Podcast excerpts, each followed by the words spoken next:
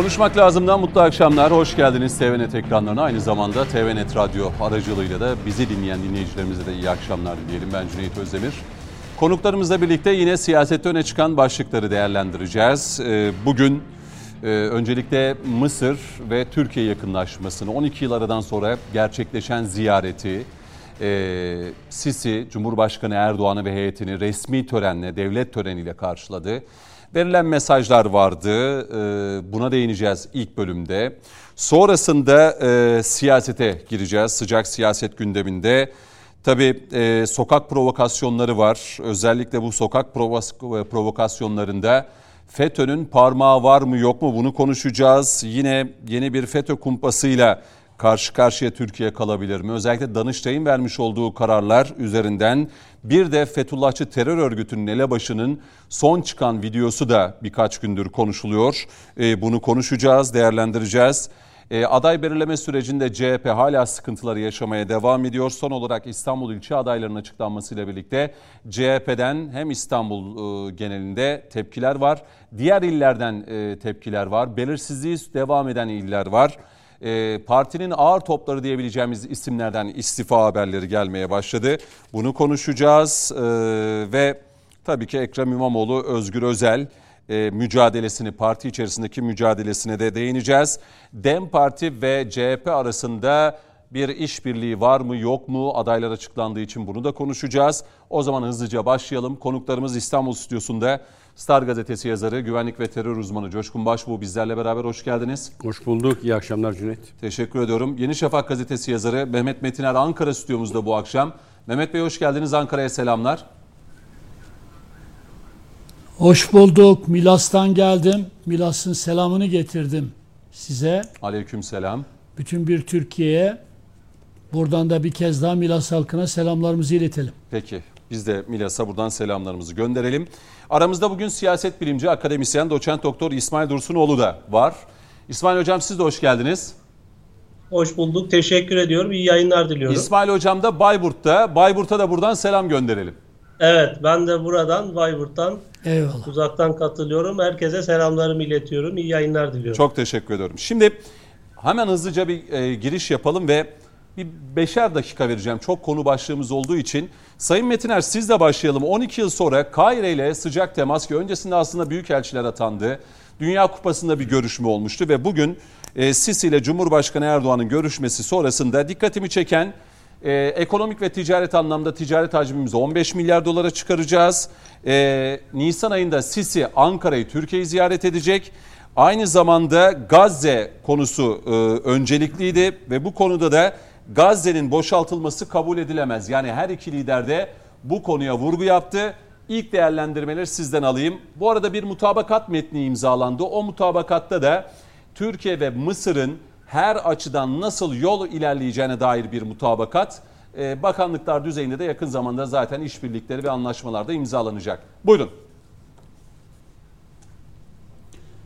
E, teşekkür ederim. Bu bir milat. Önce onu belirteyim yeni bir jeopolitik hat inşa ediliyor.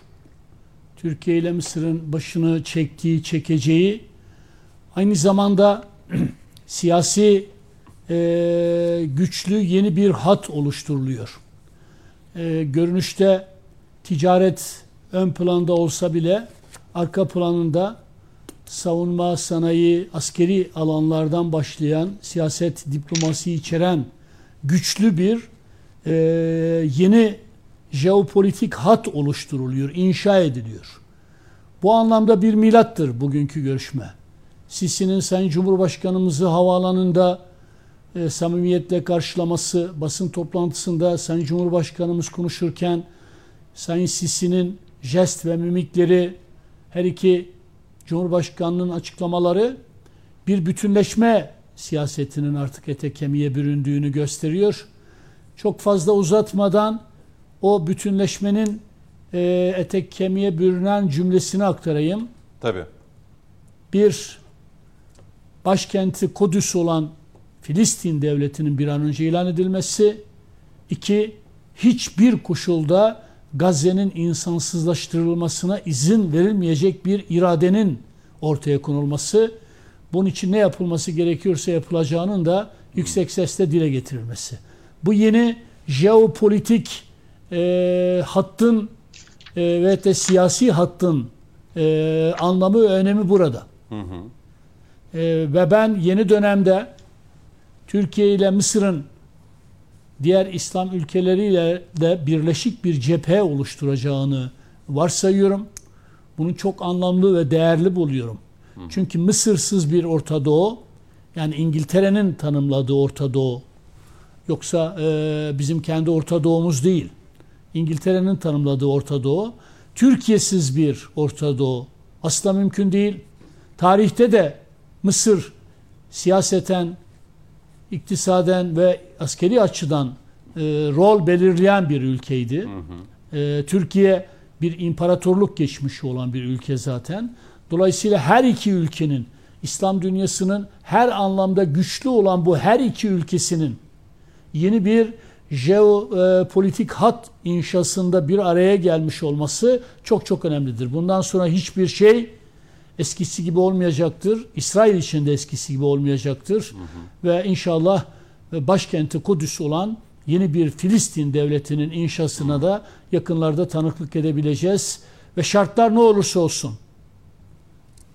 Mısır Suriye ekseninin e, Mısır Suriye'nin başını çektiği bu yeni eksenin e, İsrail'in ondan sonra yapıp ettikleri karşısında sessiz kalınmayacağının da en yüksek e, düzeyde mesajlarının verildiği bir zirveydi bu. Peki.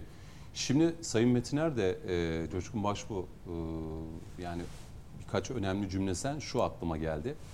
Biliyorsun birkaç gün öncesinde e, İsrail'in Gazze'nin en güneyindeki refah kenti ve refah sınır kapısı yani sonrası da zaten Mısır. E, dolayısıyla Mısır'ın Camp David anlaşmasını askıya alabiliriz şeklinde bir gözdağı vermesi biliyorsun. Bu Gazze'lilerin 1 milyon 300 bin Gazze'lilerin Gazze'linin nereye gideceği belirsiz ama e, yani adres direkt Mısır'ı gösterdiği için Mısır böyle bir gözdağı verdi ve böyle bir sürecin yaşandığı anda da Cumhurbaşkanı Erdoğan'ın Kahire'de olması ve oradan Gazze konusunda güçlü mesajların verilmesi bence çok anlamlı. Elbette, elbette. Şimdi e, İslam İşbirliği Teşkilatı hı hı. benim çok önem verdiğim ve BM'den sonra da en büyük yapı olarak zaten herkesin bildiği, tanıdığı bir örgüt. Ve kurulma maksadı Filistin. Yani Filistin'e yapılan saldırılar neticesinde kurulan bir yapıyı konuşuyoruz. Hı hı. Ama bugüne kadar maalesef bu yapı yani bırak refleks göstermeyi varlığını daha hissettiremedi. E şimdi biz de ısrarla hep bunun savunucusu olduk. Bu teşkilat kendine gelmeli. E, gereken birlikteliği göstermeli dedik ama olmadı. Şimdi bu yapının dört tane majör devleti var benim gördüğüm. Tam da böyle masa ayağı gibi. Masanın bir bacağı Anadolu. Hem de en kuvvetli bacağı. Hı hı. Bir diğer bacak İran. Bir diğeri Suudi Arabistan hemen güneyimizde hemen yanı başında da Mısır. Mısır. Bu Şimdi, dört ülke. Ha, bu dört ülke. Bunun geçtiğimiz günlerde ben e, Filistin'i konuşurken ikisi bir araya gelse yeter demiştim. Süreci durdurmaya hmm. veya süreç önünde bir etki üretmeye. Ve e, İran reisinin gelmesini ben çok anlamlı bulmuştum Türkiye'ye. Yine aynı şekilde Irak e, düzeltiyorum. E, Suudi Arabistan yine aynı şekilde Türkiye'ye yönelik bir takım olumlu hamlelerini hissettik, gördük. Ama Mısır mesela Afrika bacağı olarak bana göre e, hem de bölgedeki o stratejik konum nedeniyle önemli bir ülkeydi bu dört aktörden. Şimdi Mısır Afrika'nın Amerikası olarak anılıyor.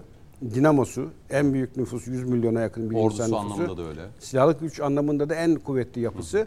Ve bu yapının e, normal şartlarda e, bölgede ittifaka ihtiyacı var. Hı. Bak hiç bilinmeyen, konuşulmayan bir konuyu aktarayım. İsrail hemen yanı başında. Hı hı. Mısır sadece Gazze meselesi üzerinden e, süreci okumayacak kadar akıllı bir geçmişi var, bir tarihi var. Hı hı. Nedir o akıllı tarih ve geçmiş okuması gereken? Ben Gurion kanalı. Hı. Şimdi İsrail sinsi bir şekilde Ben Gurion kanalını bir yeni bir süveyş yaratmak üzere plan içerisinde. E, süveyş var hemen yanı başında. Niye sen o kanalı yaratıyorsun? Çünkü İsrail'in şeytani aklı şöyle çalışıyor. Yıllık diyor 10 milyar dolar bir gelir. Niye Mısır yesin diyor. Ben yiyeceğim diyor. Şimdi bu durumda bölgedeki bu gelişmeye karşılık Mısır'ın refleks göstermesi için bir müttefike ihtiyacı var. Hmm. O müttefik de Türkiye. O nedenle ben hani e, depremle birlikte başlayan hmm. o dostluk sürecini çok iyi gittiği kanaatindeyim. Ki e, deprem tetikleyicisi oldu. Allah bir daha yaşatmasın ama orada işte e, bu şeyin Dışişleri Bakanı Şükrü'nün Türkiye ziyareti, e, ardından Mısır'ın yapmış olduğu depreme yardım Çavuşoğlu malzemeleri, gitti. Çavuşoğlu'nun iadeyi ziyareti A- ve bunlar iki ay içerisinde oldu. Evet, evet. Yani o 10 yıllık o susamışlığın da bana göre göstergesiydi bunlar. Bir telaş vardı o diplomatik temasta. O telaş sonucu iş olgunlaştı. Devlet başkanı düzeyindeki... Mısır da şunu mu düşü, düşündü? Yani bu İsrail'in e, bu İsrail'in de sonunda yine gelip bana bulaşacak. Bulaştı zaten Bula- Cüneyt.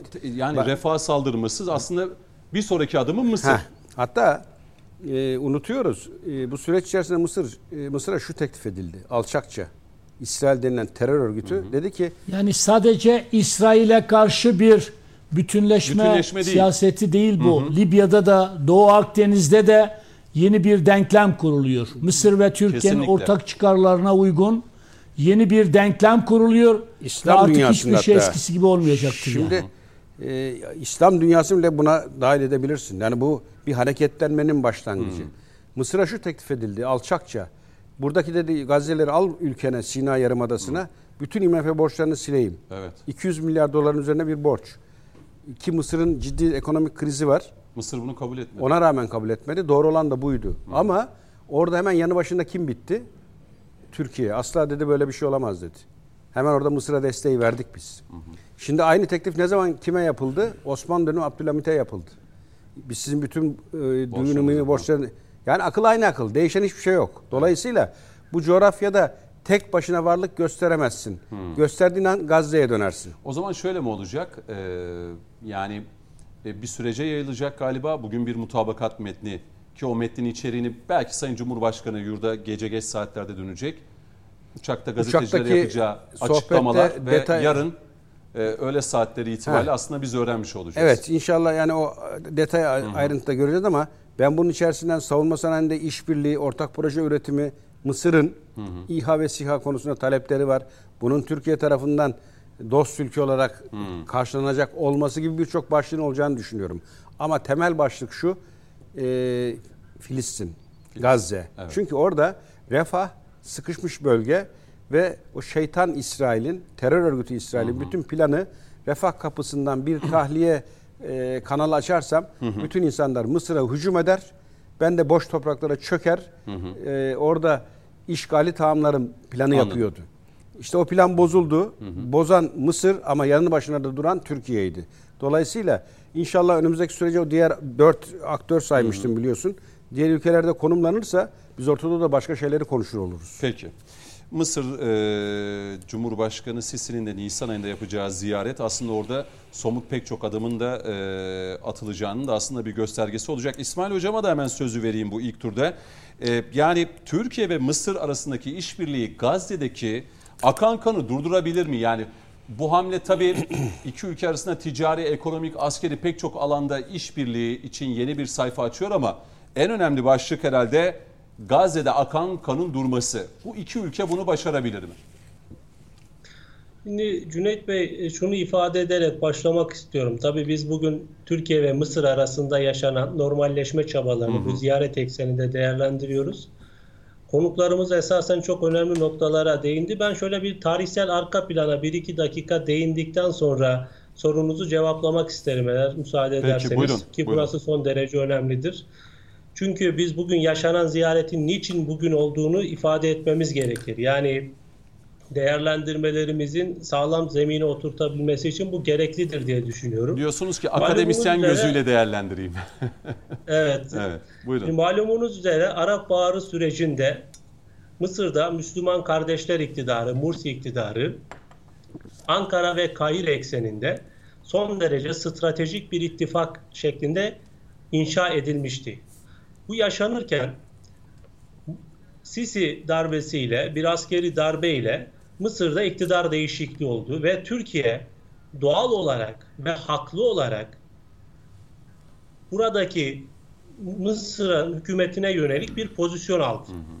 Bu Tanımadığını 2013 ilan etti. gerçekleş Nasıl? Tanımadığını ila- ilan etti Türkiye. Yani Evet. Yani darbeyi bu- kabul etmediğini ve hükümeti doğal tanımadığını. bir şekilde. Çünkü Çünkü demokrasiyi, demokratik bir ülke demokrasiyi askıya alan bir hamleyi doğal olarak tanımayabilir.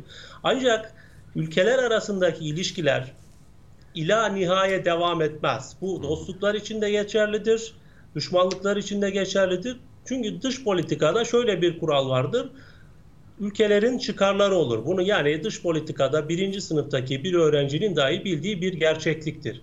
Bu süreçte neler yaşanmıştır? Yani Mısır'la Türkiye ilişkilerinin kopuk olduğu dönemde yaşanan süreç esasen bu ilişkinin tesis ettiği, edildiği süreçte yaşanacakların tam tersi nihayetinde özellikle Doğu Akdeniz'de Türkiye'nin değerli yalnızlığa itilmesi şeklinde Mısır'ın İsrail'le, Rum yönetimiyle, Yunanistan'la yapmış olduğu görüşmeler, işbirlikleri vesaire. Yine aynı şekilde bakın bugün Gazze'de akan kanın ortaya çıkması sadece Türkiye İsrail e, Türkiye Mısır ilişkileri kapsamında değil. Yani Müslüman ülkelerin birbirleriyle olan iletişim kopukluğunun da bir yansıması olarak okunmalıdır. Hı hı. Onun için bugünkü görüşmenin hinterlandığı Yunanistan'dan Güney Güney Kıbrıs'a, Kıbrıs Türk Cumhuriyeti'ne, İsrail'e, yine aynı şekilde Libya'ya, Orta Doğu'ya, tüm Afrika coğrafyasına yansımış bir görüşmedir. Hmm. Yani meseleyi sadece Türkiye-Mısır ilişkisi olarak veya Mısır görüşmesi olarak değerlendirmememiz gerekiyor. Hmm. Birinci gündem maddesi pek tabii doğal olarak insani bir refleksle biz meseleyi ele aldığımız için Gazze meselesidir. Ama hatırlayalım Türkiye sadece Mısır'la normalleşmenin öncesinde burada ben not aldım. Mesela 2021'de Dışişleri Bakanlığı düzeyindeki asıl değerlendirme malumunuz üzere Katar'ın ev sahipliğinde düzenlenen Dünya Kupası'nda Daho'da yine aynı şekilde iki devlet başkanının görüşmesi. Hmm. İşte biraz önce Coşkun Bey ifade ettiği depremde Mısır Dışişleri Bakanı'nın Türkiye'ye ziyaretleri, Hakan Fidan'ın iade ziyaretleri vesaire ama bugün en üst perdeden kalıcı bir görüşme gerçekleştirilerek yani kalıcı bir işbirliği ve iletişim alanı tesis edilerek bir süreç inşa edilmiştir. Bunun Gazze dışında Doğu Akdeniz'de kartların yeniden dağıtılacağı bir anlayışı tesis edeceğini. Yine aynı şekilde işte e, konuşmacılarımız güzel değerlendirmeler yaptı ki özellikle bu bu coğrafyadaki devlet e, bakış açısı paradigmasıyla yorumladılar. Mesela Arabistan'ı da ekledi Sayın Başbuğ burada ekonomik hı hı. güç olarak ama biz genelde bu coğrafyada iki buçuk devletin varlığından bahsederiz. Türkiye bir, İran iki buçuk Mısır şeklinde. Hı hı. Ama tabii ki diğer güç odakları farklı şekilde göz önünde alınmalıdır veya değerlendirilmelidir. Burada bir de Libya meselesi var. Bakın Libya'da da Mısır'la Türkiye Türkiye karşı karşıya bir pozisyondadır. Hı hı. Yani orada Libya ulusal hükümetini destekleyen bir Türkiye, Hafter güçlerini destekleyen bir Mısır var. Bunlar işte tam da bu masada konuşulacak hmm. işte iletişim ağlarının devletler arasında diplomasi dediğimiz unsurun nedenli önemli olduğunu göstermesi açısından değerlendirilmelidir. Bu görüşme Gazze'deki kanı durdurabilir mi? Bu sorunun cevabını net şekilde vermemiz mümkün değil ama Gazze'de akan kanın durdurulması için önemli hmm. bir adım mıdır? Evet önemli bir adımdır. Bu adımın devamı da gelmelidir. Bu aynı şekilde e, biz esasen bakın yani Gazze'ye yönelik bu soykırımın öncesinde İsrail'le de normalleşme çabası içerisine girmiştir. Evet, evet. Hatırlarsanız. Evet. Ama işte karşımızda bütün bu denklemi değiştiren, kural tanımayan, savaş hukukunu dahi hiçe sayan, ölçüsüzlük şeklinde bir soykırım uygulayan devlet olunca iletişim kanalı bir noktada kopmuş oldu. Hı hı. Onun için bazen şöyle bir değerlendirme yapılabilir. Yani işte dün şu söyleniyor, bugün bu söyleniyor falan gibi zaman zaman farklı mahvillerde değerlendirmeler olur. Onun için ben söze başlarken doğal ve haklı olarak Türkiye'nin o gün tepki koyması Hı-hı. gerektiğini söyledim. E tabii ki bunu darbelerden beslenen, vesayetin gölgesinde siyaset yapanlar o gün gösterilen tepkiyi anlayamamış olabilirler ama dediğim gibi devletlerin çıkarları noktasında değerlendirmek lazım. Türkiye bugün sadece Türkiye için değil bakın Mısır'da hı hı. Mısır içinde Sisi içinde çok önemli bir ziyarettir bu. Yani Mısır içinde Türkiye'nin kendisini muhatap alması ve o coğrafyada Türkiye'nin Türkiye'yi kendi yanında hissetmiş hı hı. olması bana göre bu bugünün asıl kazananı Mısır'dır. Mısır'dır. Ve zaten haberlere de baktığımız zaman Mısır'daki e, gazetelerin yayınlarına da baktığımız zaman, uluslararası camianın yayınlarına da baktığımız zaman bunu net bir şekilde görebiliyoruz. E, ümit ederim ki bu anlayış, bu yeniden e, çıkar ilişkisine, dost ilişkisine dayanan bu anlayış kalıcı olur. Peki. Ve bu aynı şekilde bölgedeki kanın durmasına da yardımcı olur diye düşünüyorum. Peki. Bugün hatta e, biz e, Semra Karabaş da Mısır'da e, bu görüşmeyi de takip ediyordu. Ona sorduğumuzda hani atmosfer nasıldı diye Sayın Mehmet Metin'e bir kez daha söz vereceğim. E, çünkü e, Filistin e, yani buradan bir Filistin'e de geçiş yapacağız. E, Mısır sokakları, Kahire sokakları e, Türk bayraklarıyla donatılmış. Yani e, dediğiniz gibi yani Türkiye'den çok sanki günün kazananı Mısır'mış gibi de değerlendirmek lazım. Çünkü ülke basını da bu görüşmeyi, bu ziyareti çok ciddi anlamda canlı yayınlarla e, saatlerce e, Mısır'da televizyonlar e, canlı olarak ekranlara yansıtmış. Şimdi Sayın Metiner e, bu güzel e, Mısır ve Türkiye'nin iki bölgesel gücün e, yakınlaşması, her anlamda işbirliği içerisinde olması önemli. Şimdi bu süreçte az önce Coşkun Başbuğ'a da söyledim. Yani Refat'ta bir buçuk milyon insan şu anda e, nereye gideceğini bilmeden ölümü bekliyor. Ve saldırılar da başladı. Refah kentinin belirli noktaları şu an bombalanıyor. E, ve Netanyahu tüm ısrarlı taleplere rağmen ateşkes masasına da oturmuyor. Gözünü kan bürümüş ve katliamlara devam edecek gibi. Peki bir buçuk milyon Filistinli Refat'ta ne yapacak? Akıbetleri ne olacak diye sorsam ne cevap verirsiniz? Çok teşekkür ediyorum. Ee, hasta değilim, terlediğim zannedilmesin. Habire terimi siliyorum. Ankara stüdyo Çok sauna sıcak. gibi. Bu vesileyle Ankara'nın siyaseti Allah orayı sıcaklaştırmış galiba. Ee, Türkiye Mısır'dır, Mısır Türkiye'dir. Böyle bir denklem kuruldu artık. Türkiye-Mısır ilişkileri iki ülke arasındaki bir ilişki sistematiği olmaktan çoktan çıktı zaten. Bir diğer husus bizi işgal eden, ülkemizi işgal edenlerle biz aynı ittifakın bir parçasıyız. Onun için yani devletler arası ilişkileri dün böyle dediniz, bugün böyle yapıyorsunuz denklemi içerisine sıkıştıran o basit, düzeysiz insanlara cevap vermek bile abesle iştigaldır. Gerektiğinde öyle yaparsınız, gerektiğinde böyle yaparsınız. Gerektiğinde oyun kurarsınız, gerektiğinde oyun bozarsınız. Erdoğan liderliğinin farkı budur.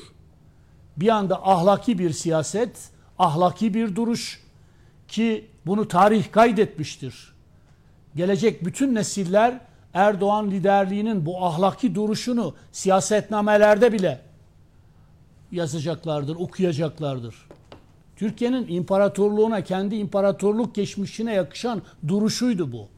Ama gerektiğinde de Mısır üzerinden Türkiye'nin oyununu, Türkiye'nin oyununu da Mısır üzerinden bozmak isteyenlere karşı her iki ülkenin sergilediği bir tutumdur bu. Birlikte kazanıyoruz. Birbirimize birlikte kazandırıyoruz. Birbirimize kaybettirmeye çalışanlara karşı hayır biz sizin oyununuzu gördük, görüyoruz. Biz birlikte kazanacağız ve oyununuzu bozacağız. Verilen mesaj budur. Doğu Akdeniz'de de bundan sonra yeni bir eksen oluşmuştur. Libya'da da her iki ülkeye kazandıracak, Libya halkına da kazandıracak. Emperyalistlere böl, yönet, parçala siyasetini izleyen emperyalistlere kaybettirecek yeni bir eksen oluşacaktır. Sudan'a da bu yansıyacaktır. Afrika'ya da yansıyacaktır. Yemen'e de yansıyacaktır. Zaten bugün İslam dünyası birlik olmuş olsaydı, olabilmiş olsaydı bugünkü acıların hiçbirisini yaşamazdık. Bizim bizim sorunumuz kendi içimizde sevgili Cüneyt. Ne zaman Türkiye güçlü bir biçimde tarih sahnesine çıkmaya başladıysa, başladıysa birileri eteğinden çekmeye çalıştı. Selçuklularda da böyle oldu, Osmanlılarda da böyle oldu. İktidar kavgaları, taht kavgaları. Doğru. Aynı şey aynı şey bugün de Türkiye'nin içinde yapılmaya çalışılıyor. Mısır üzerinden yapılmaya çalışılıyor. Dolayısıyla ben düne kadar Sisi'nin elini sıkmam diyordunuz. Bugün gidiyorsunuz sarmaş dolaş oluyorsunuz. Yok efendim Esed kardeşim diyordunuz. Bugün Esed düşmanım diyorsunuz. Esed bizim düşmanımız falan değil. Esed kendi halkıyla barıştığı günden e, gün barıştığı gün bizim de dostumuzdur. Biz Esed'e düşmanlık siyaseti izlemiyoruz. Kendi halkına düşmanlık etmemesini e, savunuyoruz. Biz Suriye'ye rejim ihraç etmeye çalışmıyoruz. Suriye halkı kendi rejimini kendisi belirlesin diyoruz. Suriye'nin topraklarında gözümüz yok. Toprak bütünlüğünü savunuyoruz. Mısır bir darbe yapmıştır. Tabii ki ahlaki olarak e, demokrasiden yana olan herkesin karşı çıkması gereken bir şeydir. Türkiye'de gereğini yapmıştır. Biz Müslüman kardeşlere endeksli bir dış politika izlemiyoruz. Tabii ki onlar bizim Müslüman kardeşlerimizdirler. Mısır halkı da bizimdir. Mısır yönetimi de bizimdir. Dolayısıyla devletler arası ilişkilerde reel politik ne kadar önemliyse, ne kadar değerliyse ahlaki ilkeler de o kadar değerlidir. O kadar anlamlıdır. Erdoğan liderliği her ikisini mezzedebilen bir liderliktir. Bunu bunu Türkiye'nin laikçi sekülerlerinin beyaz Türklerinin anlayabilmesi mümkün değil. Çünkü onların ruhu yok. Çünkü onların yüreği yok. Erdoğan'ın hem yüreği var, hem ruhu var, hem de dünyada bölgesinde olup bitenleri görebilecek siyasal bir aklı var. O yüzden gerektiğinde oyun bozuyor. Gerektiğinde oyun kuruyor. Bu Mısır ziyareti normalleşme ilişkilerinin ötesinde yeni bir eksen İsrail'i zora e, sokacak mıdır? oluşturma, inşa etme çabasıdır. İsrail'i zora sokacak mıdır bu yakınlaşma, bu işbirliği? Sadece İsrail'i değil, İsrail'in arkasındaki bütün güçleri de zora sokacaktır. Onlar şunu söylemeye başladılar şimdiden. Türkiye'siz bir denklem kurulamaz. Mısır yabana atılacak bir ülke değildir. Suudi Arabistan da öyle. İran da öyle. İran'ın akılsızlık yapmasına gerek yok. İran'ın bir devlet mezhebi olabilir ama yani e, mezhep üzerinden siyaset yapmasına gerek yok. Türkiye'nin gücü buradan geliyor. Türkiye mezhep üzerinden siyaset yapan bir ülke değil. Kendini Sünni dünyanın temsilcisi olarak gören, Sünni doktrin ihraç etmeye çalışan bir ülke değil. Dostluklarını, düşmanlıklarını da mezhep üzerinden, din üzerinden inşa eden bir ülke değil. Ama tabii ki din, bütün bu coğrafyayı ayakta tutan ruhumuz, yüreğimiz tabii ki belirleyici bir şeydir, belirleyicidir din. Ama sadece ve yalnızca din üzerinden dış politika inşa edemezsiniz. Sadece ve yalnızca mezhep üzerinden, ırk üzerinden dış politika inşa edemezsiniz. Türkiye'nin gücü buradan geliyor. İran'a yönelik bir saldırı olduğunda da Türkiye asla İran'ın mezhepçi siyasalarına bakarak İran'ı yalnızlığa terk etmiyor. İran'ın izole edilmek istendiği, yalnızlaştırılmak istendiği dönemde, yaptırımlara tabi tutulmak istendiği dönemde İran'a uzatan tek ülke Türkiye olmuştur. Peki Türkiye İran'ın kendi içine yönelik hamlelerinin farkında mı değildir?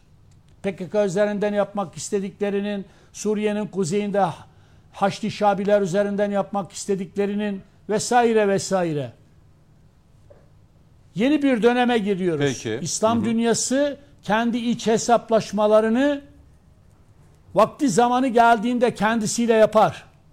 Ama şu an hepimizi tehdit eden, İslam dünyasını tehdit eden, mazlum milletleri tehdit eden ortak bir tehdit söz konusudur. Mısır da aynı tehdidin muhatabıdır. Türkiye'de, Suudi Arabistan'da, Körfez ülkeleri de, Yemen'de, Libya'da. Dolayısıyla kendi aramızdaki ihtilaflarımızı, kendi aramızdaki çekişmeleri bir tarafa bırakarak yeniden birlikte bir hat inşa etmek zorundayız. Türkiye ile Mısır işbirliğinin önemi budur. Peki. Bugün yapılan görüşmenin önemi budur. Bundan sonra bu ete kemiğe bürünecektir. Benim yeni jeopolitik hat dediğim, siyasi hat dediğim şey bu. Tabii ki her zaman, her konuda Mısır'ın çıkarlarıyla Türkiye'nin çıkarları örtüşmez. Zaten bu mümkün de değildir. Biz Azerbaycan'la tek millet iki devletiz ama Azerbaycan devletinin kimi konulardaki hassasiyetleriyle, çıkarlarıyla Türkiye'nin kimi konulardaki hassasiyetleri, çıkarları birbirinin aynı değildir. Azerbaycan İsrail ile olan ilişkilerini farklı yürütüyor bugün. Ama Türkiye farklı yürütüyor.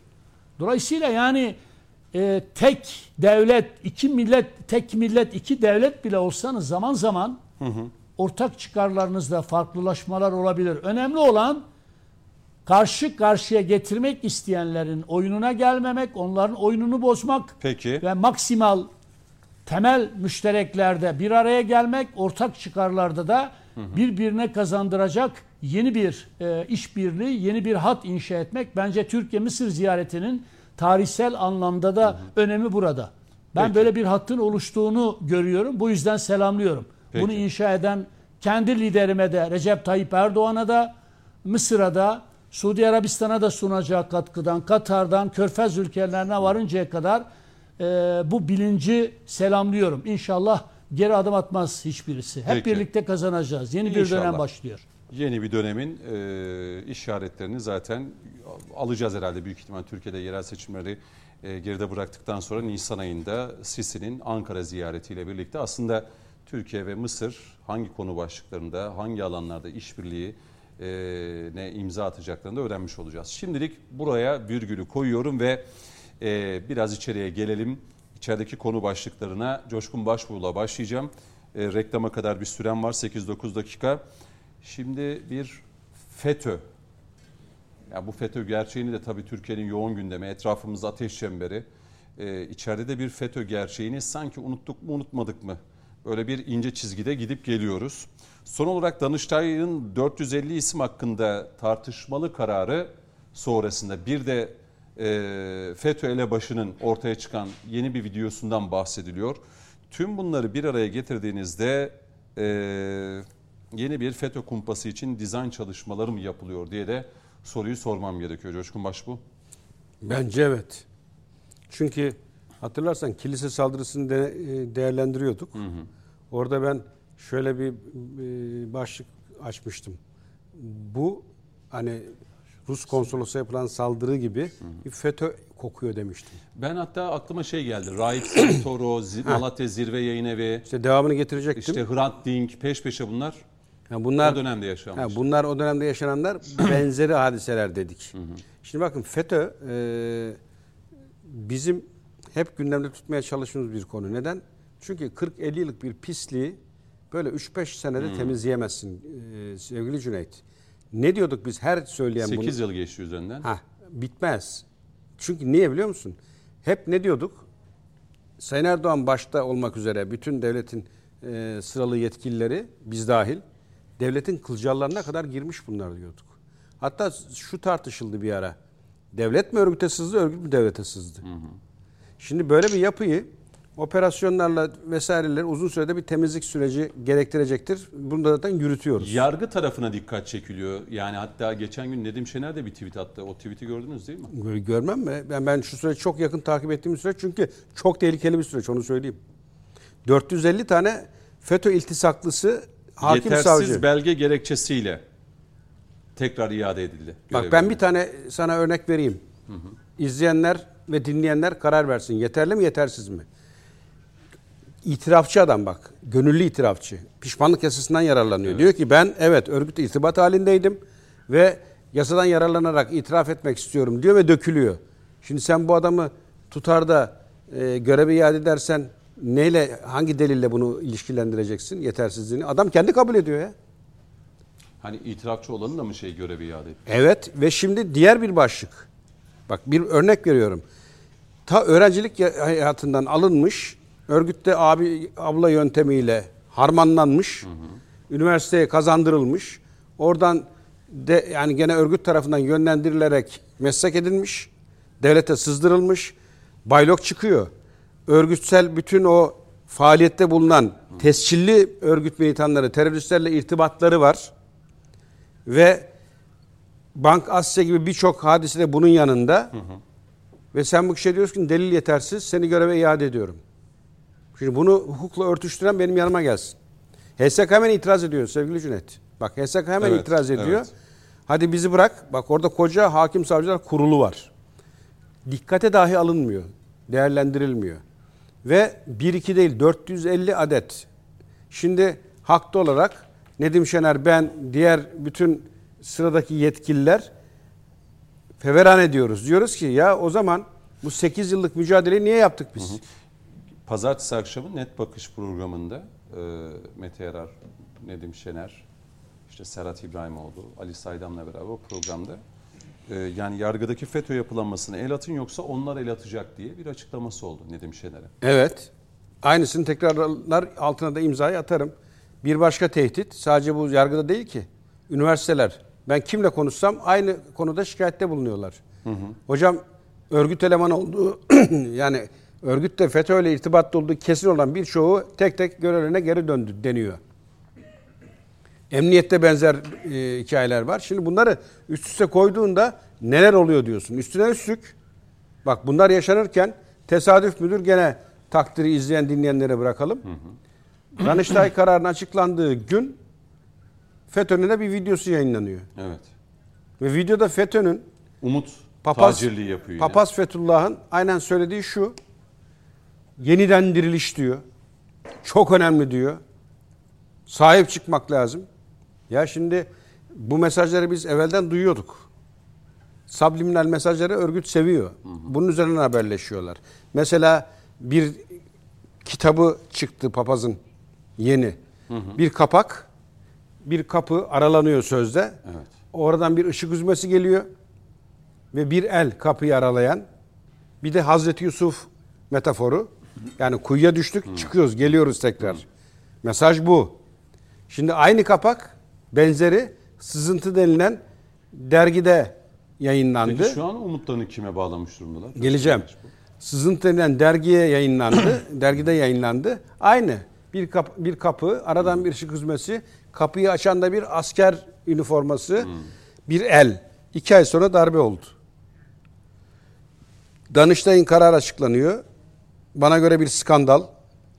Ve hemen aynı gün video yayınlanıyor ve işte kitabın kapağı. Şimdi bütün bunları üste koyduğunda neler oluyor diye sorgularsın.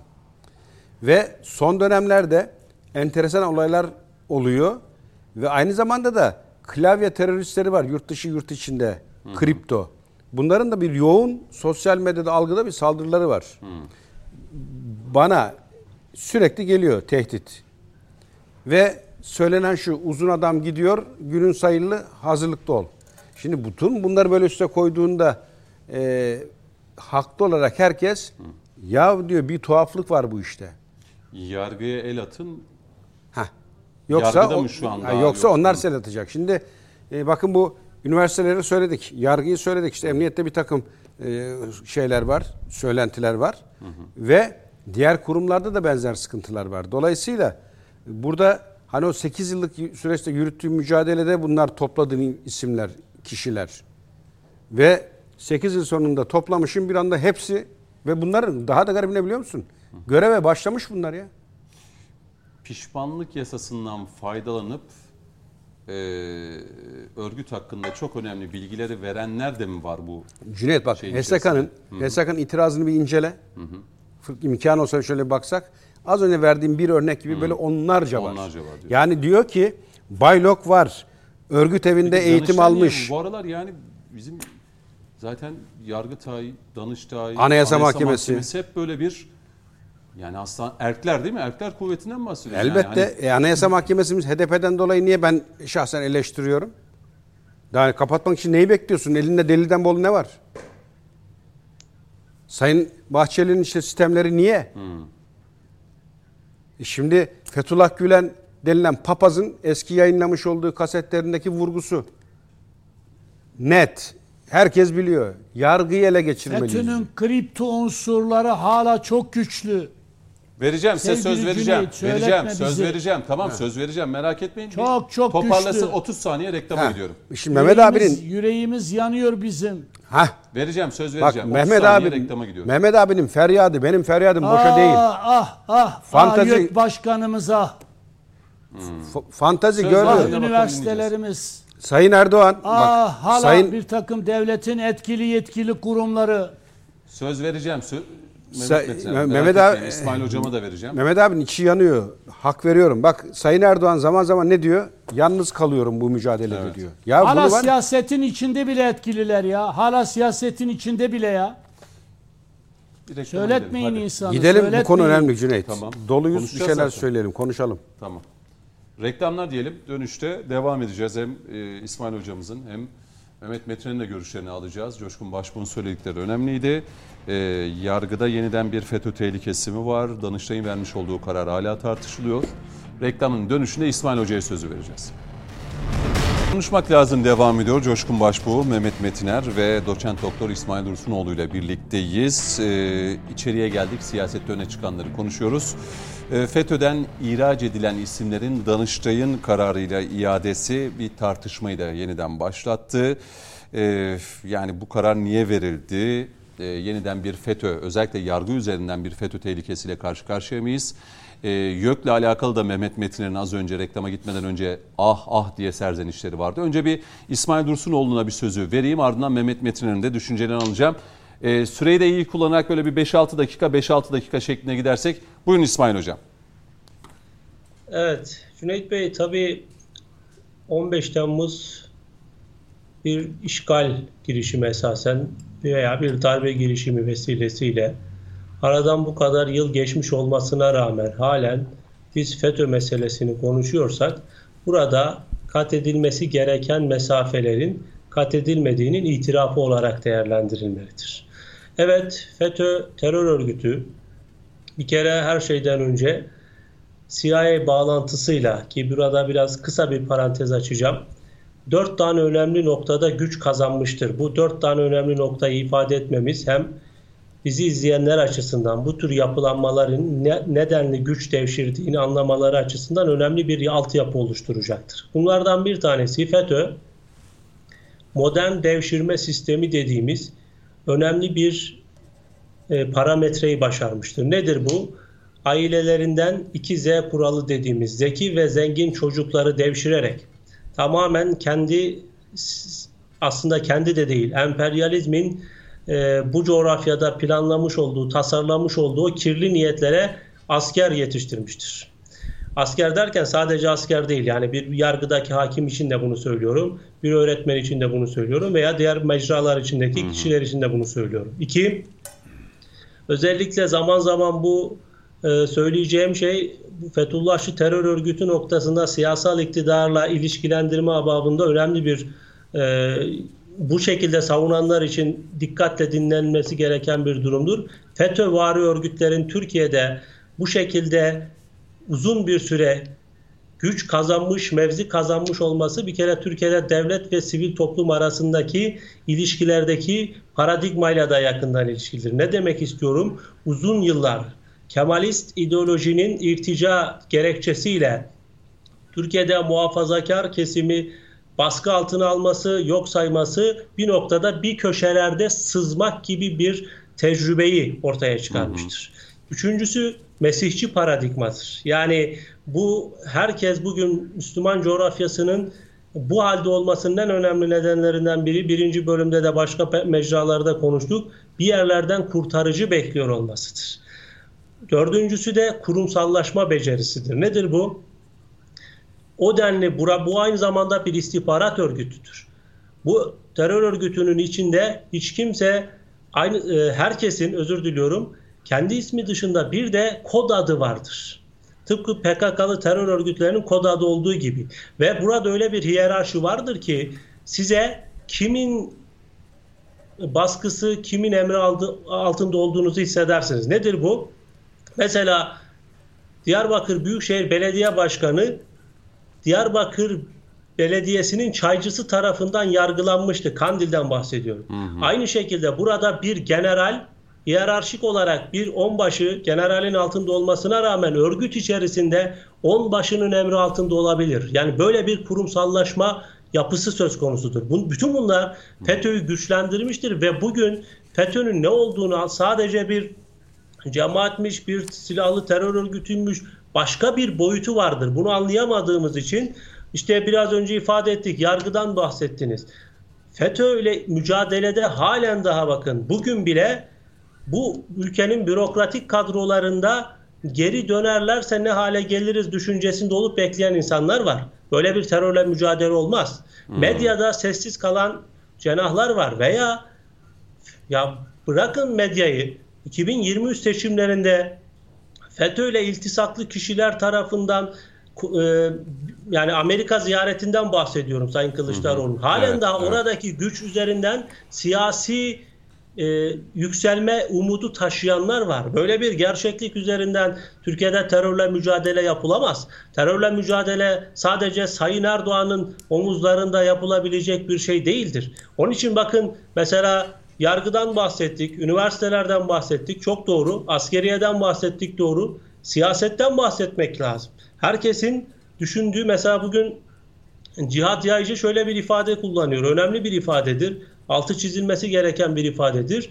FETÖ ile ilgili e, sivil ve askeri bir teknokrat hükümetle, sivil darbeyle FETÖ'nün alan yeniden kendisine bir alan açacağından bahsediyor. Şimdi bunu niçin söylüyorum? Çok dikkatli olmak lazım ama şunu da ifade edelim. Yani Türkiye Cumhuriyeti değil FETÖ, değil e, FETÖ'yü besleyenler, FETÖ'den umut edenler, FETÖ'nün ağ babaları da gelse Türkiye Cumhuriyeti Devleti'ni bir hiçbir şekilde e, yıkamaz, hiçbir şekilde bu devlete diz çöktüremez. Bundan emin olalım ama uyanık olmak lazım.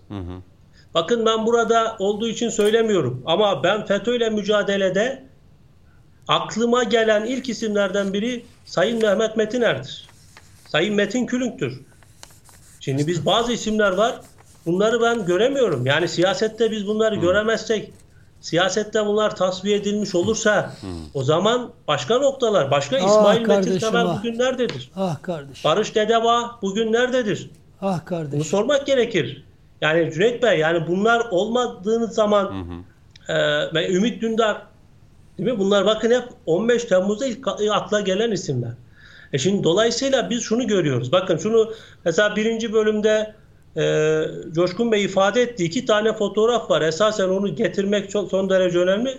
FETÖ bir de retoriği çok iyi. Böyle subliminal mesajları çok iyi kullanan bir örgüttür.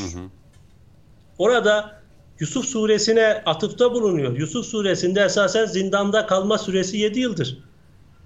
Yani meseleye böyle bakmak lazım. Yani bu şekilde tabanını konsolide etmeye çalışıyor ve ben şu ana kadar bir tane pişman olmuş FETÖ'cü görmedim. Açık söyleyeyim. Bu önemli. Ben görmedim. Siz gördüyseniz buyurun söyleyin. Yani şu adam gerçekten pişman olmuştur deyin. Yani böyle bir gerçekliğin içerisinde halen daha birileri bir yerlerde acaba dönerler mi? Korkusuyla, endişesiyle, endişesiyle düşünüyorlar. Ancak böyle bir mücadele olmaz.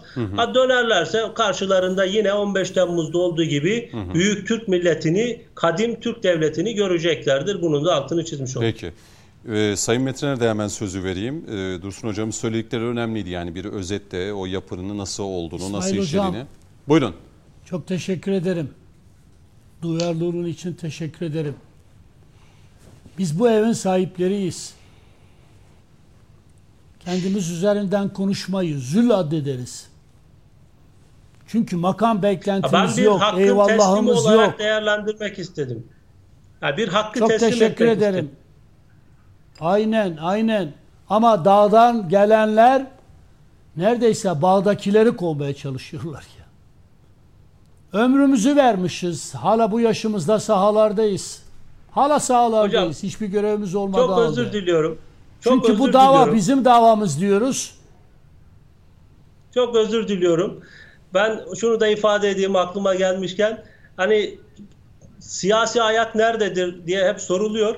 Hani bu Cihat Yaycı'nın ifade ettiği o teknokrat hükümette kimler yer alırsa zaten FETÖ'nün siyasi ayağı da ortaya çıkmış olur diye Ona, düşünüyorum. Ona olayım. değinecektim ben de. FETÖ'nün siyasi ayağına dokunamadık, dokunamadık. Kardeşim dokunamadık. Kripto unsurlarına dokunamadık.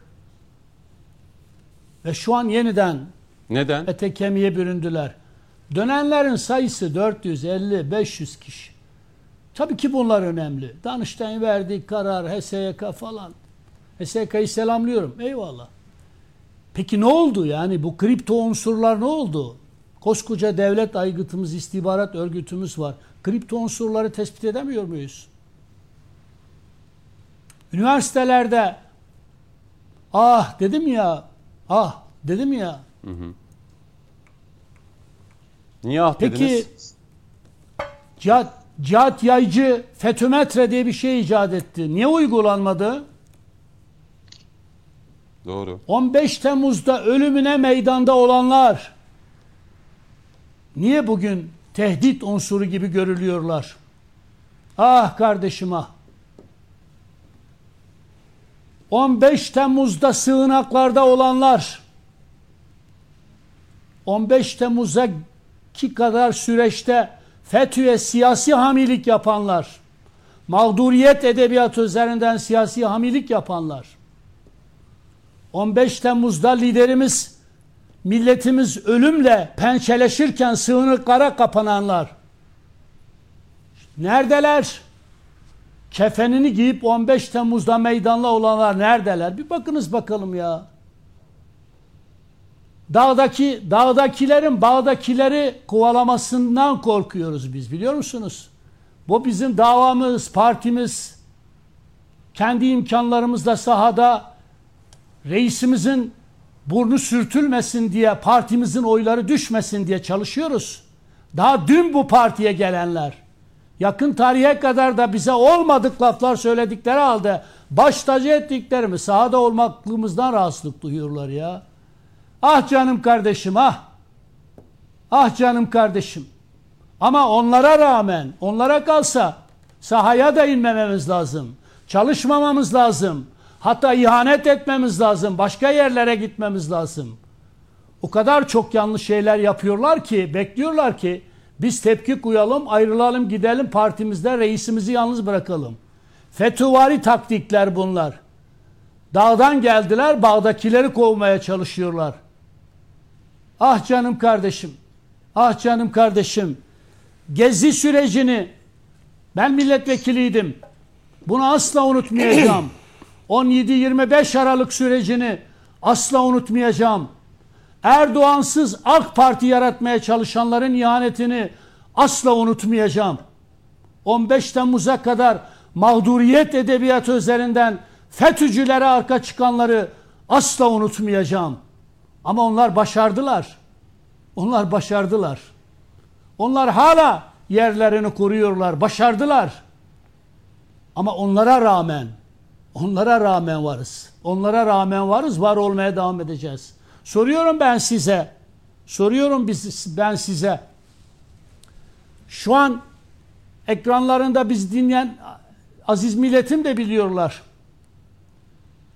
15 17-25 Aralık başladığında 3 ay boyunca liderimizi yalnız bıraktılar. Partisinin içindekiler, partimizin içindekiler yalnız bıraktılar. Cumhurbaşkanımız bunu kendisi söyledi zaten. Televizyonlara çıkıp konuşacak delikanlı adam bulamıyorlardı ya. Ama bugün herkes ekranlarda. Erdoğan kazandı ya yine. Erdoğan kaybetseydi biz gene yanında olacaktık.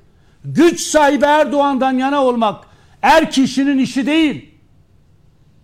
Biz Erdoğan'ın yanındayken Erdoğan yüzde iki, üç buçuk alan bir partinin il başkanıydı. 80 öncesinde beraberken iktidarımız yoktu bizim. Ama bugün kendi partimizi, iktidarımızı bile bize karşı kullanan, kendilerini bu davanın neredeyse sahibi, hamisi gibi gören, bizi de gitmesi gereken unsurlar gibi gören bir takım zatlar var. Kripto unsurlar bunlar. Gücendirdiler bu milleti. Gücendirdiler. Abisi cezaevinde, kendisi başka bir yerde baş tacı. Gücendirdiler bu milleti. Üniversiteler böyle, kamu kurum kuruluşlarında böyle, kritik noktalardaki bakanlıklarımızda bile hala olmaması gereken isimleri verdiğimizde ya işte falan feşmekan edebiyatı. Kimseyle bir kavgamız yok. Elimize kılıç alıp kimseyi doğrayalım dediğimiz yok. Ama zayıfların tutulduğu, güçlülerin salı verildiği bir adalet düzeni olmaz. Pişman oldular, itirafçı oldular. Eyvallah gerçekten pişman olanlara saygımız sonsuz. Ama İsmail Ama Bey şey nedense diyor. bütün bu pişman olanlar yine en tepe noktaya çıkartıldılar. Ya bir de makam istemeden pişman olsunlar ya. Herhangi bir olarak yaşamaya devam etsinler de Bir de FETÖ'yle mücadele ettiklerini görelim de pişmanlıklarına inanalım ya. Her pişman olan ya yeniden kaymakamlık istiyor, ya emniyet müdürlüğü istiyor, ya siyasette bir yere gelmek istiyor. Yani haline razı bir Allah'ın kolu yok. Bugün hiçbir makamı sıfatı ünvanı olmadığı halde 60 kaç yaşındaki insanlar olarak sahada gece gündüz çalışayım diyen yok. Ver bir makam sana sadakatimi göstereyim. Sadakatim makama bağlı olan insanlardan ne çıkar canım kardeşim ya? Ben sahadan geliyorum, Milas'tan geliyorum. Yüreğim yanıyor benim ya. Listeler açıklanıncaya kadar namusum, şerefim üzerine söz veriyorum. İçimizden kim aday olursa arkasında duracağız. Reisin bayrağını yere düşürmeyeceğiz diyenler kendisine aday verilmediğinde nasıl da kazan kaldırıyorlar ya. Ya bizim mangal gibi yüreğimiz var, yüreğimiz. Ama şu bizi üzüyor. Şu bizi üzüyor. 15 Temmuz'da ihanet edenler, FETÖ'yle mücadele sürecinde bizi arkamızdan hançerleyenler, eğer hala itibar sahibi oluyorlarsa, sonradan gelenler, dağdakiler, bağdakileri bile kovmaya çalışıyorlarlarsa, biz bir söz söylediğimizde rahatsızlık duyuluyorsa, yandığımızın resmidir ya İsmail hocam. Aziz, aziz milletin müşteri olsun. Danıştay ne karar verirse versin. 15 Temmuz'un ruhunu şurasında taşıyan yiğitler var ya, gerekeni yaparlar. Ama bir bir ciddi tehlikeyle FETÖ sadece FETÖ'cü unsurlardan ibaret değil. Arkasında Amerika var. Renklendirilmiş FETÖ'ye dikkat edelim. Yeniden siyaset kurumuna sızıyorlar. Bürokrasiye sızıyorlar. Zaten sızan kripto unsurlar var. Yalvarıyorum, rica ediyorum. Cihat Yayıcı'nın dediklerini dikkate alsınlar. Kıskançlıklara gerek yok. Kıskançlıklara gerek yok. Evet elbette ki elbette ki kimseyi mağdur etmeyeceğiz. Mağdur olanlar varsa mağduriyetini gidereceğiz. Ama ama FETÖ'yle mücadele böylesine naif şeyler üzerinden yürümez. Çok rica ediyorum ve bitiriyorum. Peki. Bam telime dokundunuz. Herkes böyle geri dönenler falan. Ya kardeşim hali hazırdakileri ne yaptınız ya? Nereye gitti bunlar? Uçtular mı? Nereye gittiler? Nereye gittiler? Bir söz vardır ki beni çok yaralamıştır. Kendimle ilgili olduğu için söylemiyorum. Çünkü çünkü mağduriyet edebiyatı üzerinden FETÖ'nün siyasi hamiliğini yapanların söylediği bir sözdür bu. Birileri kendi nefsimize yonttuğumuzu varsayarak düşünmesini istemem. Sanki yine bir beklenti içindeymişiz gibi düşünmelerini istemem. Aktif siyaseti üç talakla boşadık, memnunuz. Makamlarda gözümüz yok, memnunuz. Bir nefer olarak da Recep Tayyip Erdoğan'ın arkasında, davasının arkasında ölümüne durmaktan da büyük bir onur duyuyoruz. Sahalardayız, çalışacağız. Peki. Ama partimi de, genel merkezimi de, devleti yöneten arkadaşlarımızı da bir kez daha hatırlatmak istiyorum o kardeşlerime. Lütfen, lütfen kendilerine intikal ettiğimiz bilgiler konusunda duyarlılık göstersinler. Peki. Lütfen. Peki. Hala bir takım kritik mevkilerde bir takım insanların olması, üniversitelerde. Ben YÖK başkanıma ulaşamıyorum ya bir mesaj ulaştırmak için söyletmeyin her şeyi ya. YÖK başkanıma ulaşamıyorum ya. Üniversitelerle ilgili bir şey aktarmak istiyorsunuz, ulaşabilecek bir mevki bulamıyorsunuz ya. Ama ama kolları geniş olanlar, güçlü olanlar birilerini bularak tekrar kendilerini iktidar katına taşıyabiliyorlar. Millet bunun hesabını sorar. 15 Temmuz'da o yiğitler boş yere kan dökmediler. Biz bedel istemiyoruz 15 Temmuz'da meydanlara çıktığımız için. Siyasi makamlar istemiyoruz. Belediye başkanlıkları da onların olsun. Milletvekillikleri de başka şeylerde. Ama Peki. kimse bize çemkirmesin ya. Peki. Kimse bize çemkirmesin ve kimse de kimse de geçmişinde şu veya bu şekilde FETÖ'cülük olan insanları iktidar katına taşımasın kardeşim. Affediyorsanız başka türlü affediniz. İlla da iktidar katlarına taşımak için affetmeyiniz lütfen ya. Şimdi Peki. Buyurun. olay ne biliyor musun Cüneyt? Ee, devlet devlete hiç kimsenin kumar oynatma şansı yok. Velekin 450 tane içerisinde 5 tane nurlu insan var. Tırnak içinde söylüyorum. Ya suçsuz olduğunu bilsem dahi, bilsem dahi devletin içerisine sızdırıp o kumarı oynatmam ben devletime. Beri dursun, uzak dursun. Ki böyle bir tablo da yok. Her şey net ya. İfadeler, deliller, HSK yırtınıyor diyor ki bak diyor bu adamların hepsi diyor örgütle iltisaklı. Sen nasıl buna diyor delil yetersizliği verirsin diyor. Şimdi Yetersiz belge gerekçesi. Heh, şimdi bir e, yer daha var. E, Danıştay İdari Dava Daireleri Kurulu. Buradan dönme şansı var. Buradan haykırıyorum bak yalvarıyorum. Eğer bu 450'nin ki göreve başlamışlar o çok daha ilginç bir olay. Bunu durdurmazlarsa yakın gelecekte biz yeni bir 15 Temmuz yaşarız. Ben burada hamaset yapmıyorum. Ben burada bu sürece ilk defa Cumhuriyet e, sınırları içerisinde bu mücadeleye başlayanlardanım. Bedelini ödedim. Ben gene başlarım. Benim hayatta hiçbir beklentim yok. Bayraktan, devletten başka. Yine yürürüm. O ayrı bir mevzu ama bu ülkeye, bu millete yazık. Niye verdik biz 8 yıllık mücadeleyi ya? Tek tek uğraşıldı. Geceyi gündüze kattı o güvenlik güçleri. Tek tek topladı. Deliller, ifadeler, mahkemeler. Niye verdik biz o emeği? Bak bir olay aktaracağım burada. Buyurun. Bunun takdirini gene izleyen dinleyenlere bırakalım. Kasım 2023 Yunanistan sınırında iki tane FETÖ firari teröristi yakalanıyor. Nasıl biliyor musun? Yasa dışı yollardan ülkeye girmek isterken. Bak tekrar altını çiziyorum. Yunanistan'dan Türkiye'ye Yasa yasa, dışı. dışı. yollarla girmek için iki tane terörist yakalanıyor. Ne zaman? Kasım 2023. Aralık'ta yine 20 gün sonra iki tane terörist daha yakalanıyor. Nasıl? Aynı koşullarda ülkeye yasa dışı yollardan girmek isterken. FETÖ'cü. FETÖ'cü. Daha geçen hafta dört tane FETÖ ter- firarisi Edirne sınırda, hudutta gene ülkeye yasa dışı yollardan girmek isterken yakalanıyor. Ya düşünmez misiniz bunlar niye geliyor ülkeye? Şunu anlarım ben. Aranıyor ve yani müebbetlik bir suçun suçlusu kaçıyor. Onu Türklük- anladım. Peki geri Bunu anladım. dönmesi? E, geri dönmesi ne oluyor? Ki bunun gibi daha nice olaylar var. 2 üç tane örnek verdim. Ha burada birilerinin oturup düşünmesi lazım. Ya kardeşim bu adamlar niye geliyorlar? Bu papaz niye video yayınlamaya başladı yeniden? Bu papaz niye gene mesajlar vermeye başladı subliminal? Ya Coşkun partimizi elimizden almasınlar razıyız ya. Partimizde bir nefer olarak mücadele etmemizden rahatsızlık duymasınlar razıyız ya. Bütün makamlar onların olsun razıyız ya. Bizim varlığımızdan rahatsızlık duyuyorlar ya. Ülkeyi Bizim varlığımızdan bir nefer kalsa- olarak çalışmamızdan Mesela partimizi elimizden hadi reisimizi de alıyorlarsa reisimiz de kendilerinin olsun. Ama yani yeter artık ya. Yeter artık ya. Bu kripto FETÖ'cülerin FETÖ'cülerle mücadele etmeyeceksek FETÖ'nün siyasi ayağıyla, üniversite ayağıyla vesaire vesaire ayaklarıyla mücadele etmeyeceksek ya yazık günahtır ya.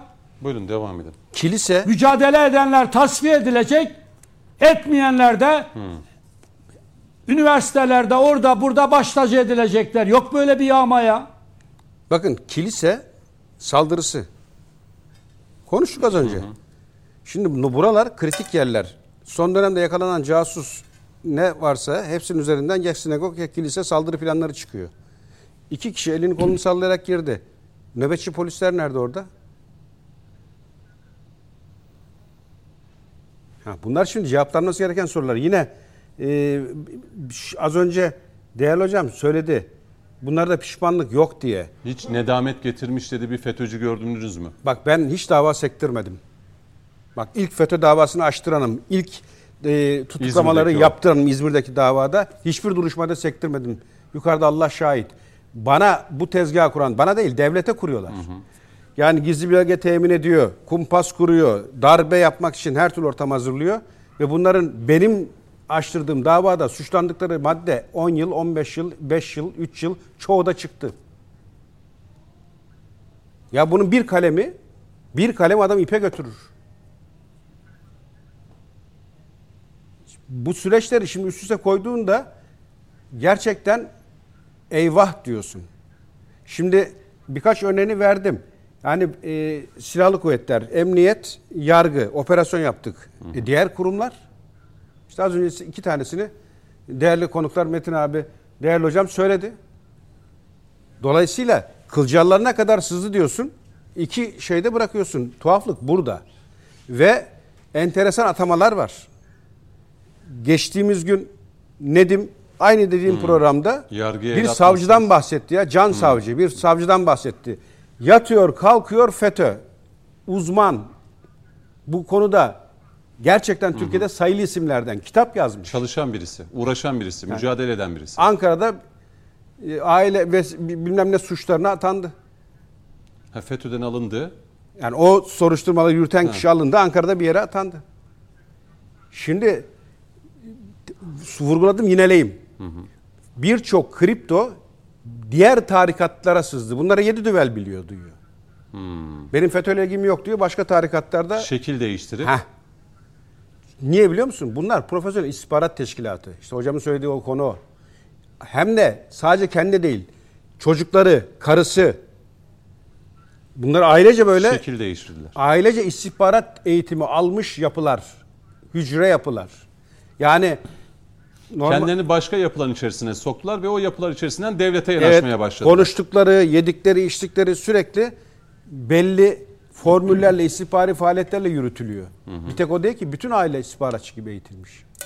Ve bu yapı hani Allah korusun dedi ya e, sevgili Mehmet Metiner partiye alacaklar, ülkeye alacaklar ya bunlar.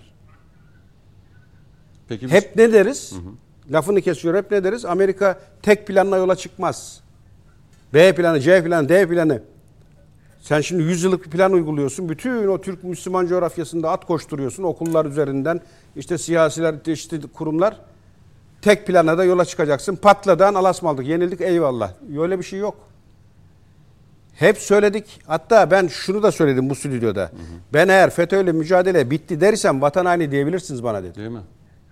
Hatırlarsın. Evet evet hatırlıyorum. Bana çok vatan önemli. haini diyebilirsiniz dedim. Yani- eğer mücadele bitti dersem. Üzerinden 3-4 yıl geçip ya FETÖ'yle mücadele bitmiştir işte tamamıyla değil ama işte %95 bitirdik demek de çok inandırıcı değil. Ya da bu- bunu söyleyenlere de çok da böyle kulak asmamak lazım. Heh.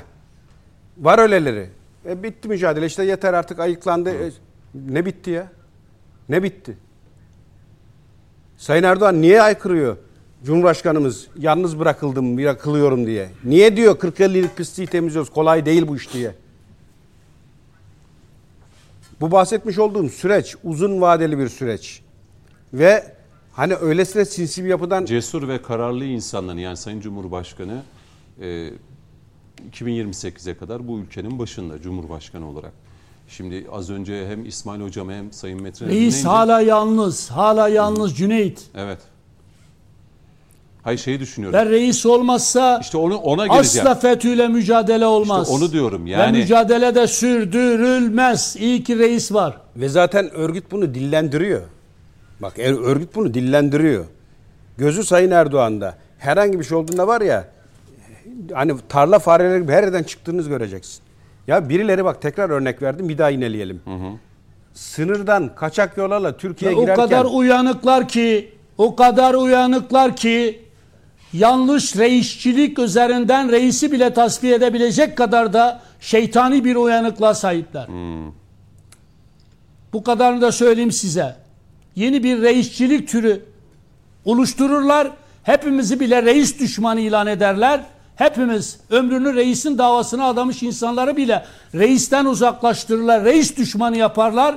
Yeni reisçilik anlayışı üzerinden reisi bile tasfiye ederler. Bu kadar da Amerika'nın aklıyla, şey, büyük şeytanın aklıyla siyaset üretebilecek kadar zekiler. Bir Yani. İsmail Hocam'a da bir söz vereyim. Renklendirilmiş FETÖ'ye dikkat. Anladım, Renklendirilmiş FETÖ'ye dikkat. Renklendirilmiş ve Bak, Suretimize bürünmüş FETÖ'ye dikkat. Peki. Cüneyt bak şunu söyleyeyim.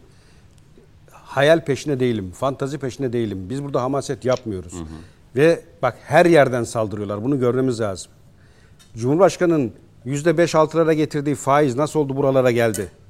Gıdadaki terör etiket oyunları niye oynanıyor? Ya şu alınan maaş ve asgari ücrete baktığımda ya bir kilo peynir 400-500 lira olmaması lazım ya. Ya bir gariplik bu var bana ya. bir tuhaf geliyor. Ya yani. bir gariplik var. Evet.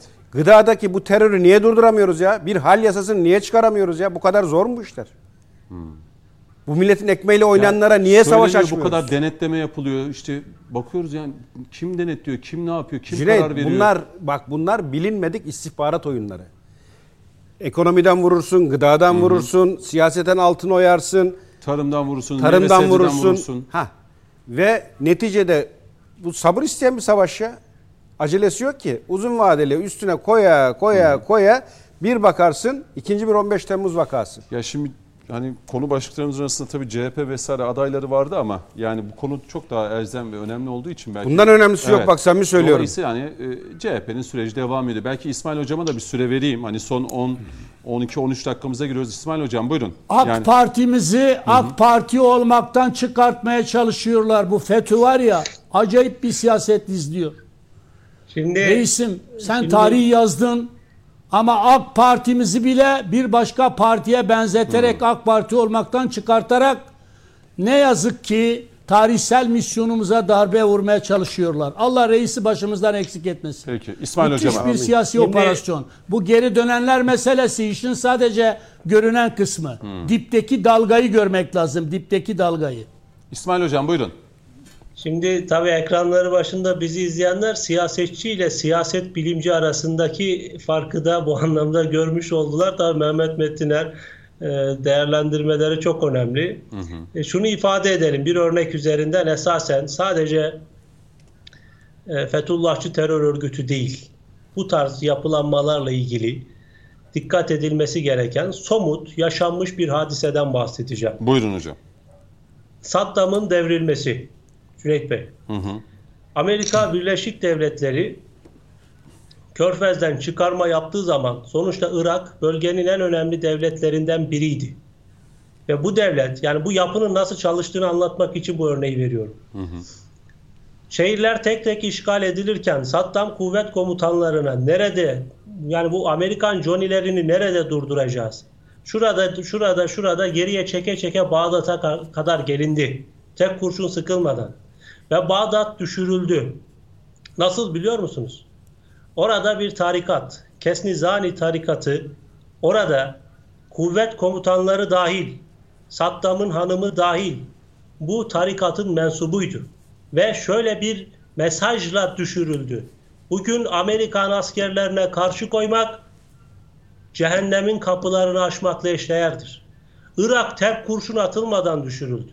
Amerika böyle çalışır. Amerika'nın askeri askeri kan dök Amerika'nın askerinin kanı değerlidir. Amerika bir yeri işgal ederken askeriyle işgal etmez. CIA bu şekilde çalışır. Onun için bu tür yapılara dikkat etmek lazım. Evet belki Cumhuriyet Halk Partisi'ni konuşacaktık ama ben bunu özellikle dikkat çekmek için bir gerçeklikten bahsediyorum. Bu bir hikaye değil. Yaşanmış Evet. bir olgudan Evet. bahsediyorum. Sadece bakın yani bu yapıların istihbarat örgütleriyle ilişkisini, iltisakını biz gözden kaçırırsak yanlış yapmış oluruz. Tabii ki Türkiye'de cemaatler, tarikatlar, diğerleri her türlü sivil toplum örgütü kendi faaliyet alanı ile ilgili bir e, hizmet sunacaktır veya bir oluşumun içerisinde olacaktır. Ancak devlet ele geçirmek gibi bir niyet taşındığı anda bunun nelere mal olduğunu biz zaten 15 Temmuz'da bizatihi yaşamış olduk. Cüneyt Bey yani bizim kalkıp e, aynı hikayeyi bir kez daha yaşamak, farklı yapılar üzerinden yaşamak, bu başka yani illa seküler örgütler de olabilir, dini yapılar da olabilir ama dikkatli olmak gerekir. Ben buna özellikle altını çizmek istiyorum. Şimdi burada e, Fethullahçı terör örgütüyle ilgili bakın yani sadece bizim Fethullahçı terör örgütünü bırakalım. Yani bizim başkaca problemlerimiz var. İşte PKK örgütü var. Aynı şekilde farklı yapılar var. Bu sadece bir liderin yapacağı bir şey değildir. Sadece siyasetin yapacağı bir şey değildir. Sivil toplumun, medyanın, ordunun, yargının ya bugün Anayasa Mahkemesi'nin önünde işte bu seçimlerde HDP'ye hazine yardımı gidecek. Doğru mu? Hı hı. DEM Parti'ye hazine yardımı gidecek. Peki oradaki paranın demin kasasına oradan Kandil'e, oradan Mehmetçiğin göğsüne kurşun olarak gelmeyeceğinin garantisini verecek adam var mı burada? Yani böyle bir gerçeklik olabilir mi? Yani böyle bir yargıyla, böyle bir hukuk sistemiyle, böyle bir siyasal yapıyla, böyle bir medyayla böyle bir mücadele olmaz. Onun için topyekün mücadele edeceğiz. Çünkü bir tane vatanımız var. Bir tane bayrağımız var. Bunun altında, bunun yanında saf tutmak zorundayız. Hangi renkten olursak olalım, hangi dinden, hangi mezhepten, hangi inançtan, hangi etnik kökenden olursak olalım, bu gerçekliğe göre hareket etmemiz gerekir. Benim söyleyeceklerim bundan ibarettir Sayın Özdemir. Peki. Ee, toparlama adına belki Eğer altı- Cumhuriyet altı- Halk Partisi ile ilgili Evet. Yok varsa artık giremeyeceğim. Yok giremeyeceğim Evet. hocam. Önümüzdeki Tamam. haftaya bırakacağız çünkü hala orada bir belirsizlik var. CHP'de kendi dertleriyle kendilerine düşmüşler, birbirlerine düşmüşler. Belki önümüzdeki Cüneyt, hafta burada- konuşuruz. Birkaç Konu- dakika verir, birkaç dakika da Konu- Mehmet konudan, vereyim. konudan sapmadan şunu söyleyelim. Ee, FETÖ denilen yapının başındaki papaz o videoda en sonunda şöyle söylüyor.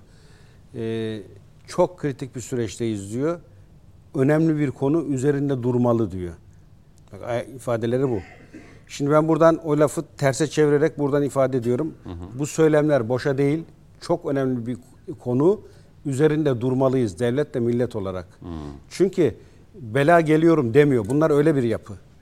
15 Temmuz'da kimin aklına gelirdi? Bizim kendi helikopterimizle havadaki katil, terörist kendi halkına kurşun atacak. Meclisi Savaşta yaşamadı bu millet bu e, badireyi. Polis Bak savaşta yaşamadı. Polis özel harekatın ben geçtiğimiz günlerde o şehitlerimizin şehit edildiği yere gittim. Hepsini biliyorsunuz bedenleri 1-2 kilo kalmıştı. Gö- Cüneyt ağlamaktan gezemedik. 4000-5000 derece ısı diyebileceğimiz ısı ortaya çıkaran bombalar atılmış yani. Bak o bombayı atan mahlukat, bu bombayı atan mahlukat yerdeki diğer mahlukata diyor ki görev tamamlanmıştır diyor. Yerdeki mahlukat da diyor ki o hayvandan aşağı yaratık ellerinize sağlık diyor. Böyle bir yapıyı konuşuyoruz ya. Bunların içerisinden geri dönen, bunların içerisinden pişman olan, bunların içerisinden ya tövbe yanlış yaptık diyen yok. Bildiğin yaratık, robot.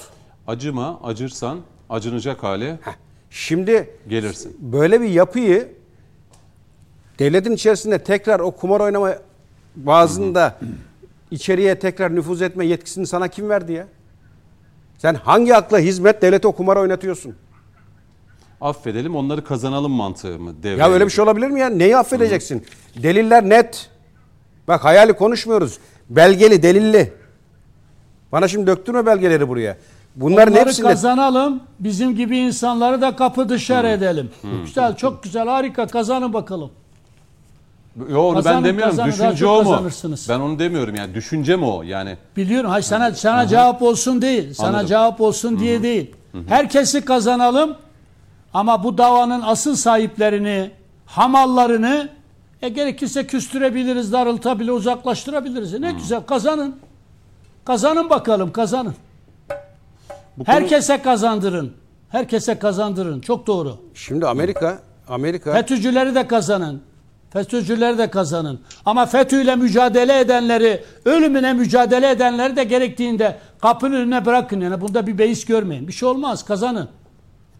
Evet buyurun. Amerika e, yani burada FETÖ diyoruz ya FETÖ olarak görmek bana göre hata. Amerika'ya yani şu bahsettiğim yapının tamamı Amerika'nın robotlaştırılmış kurşun askerleri, asker de denmez buna katilleri.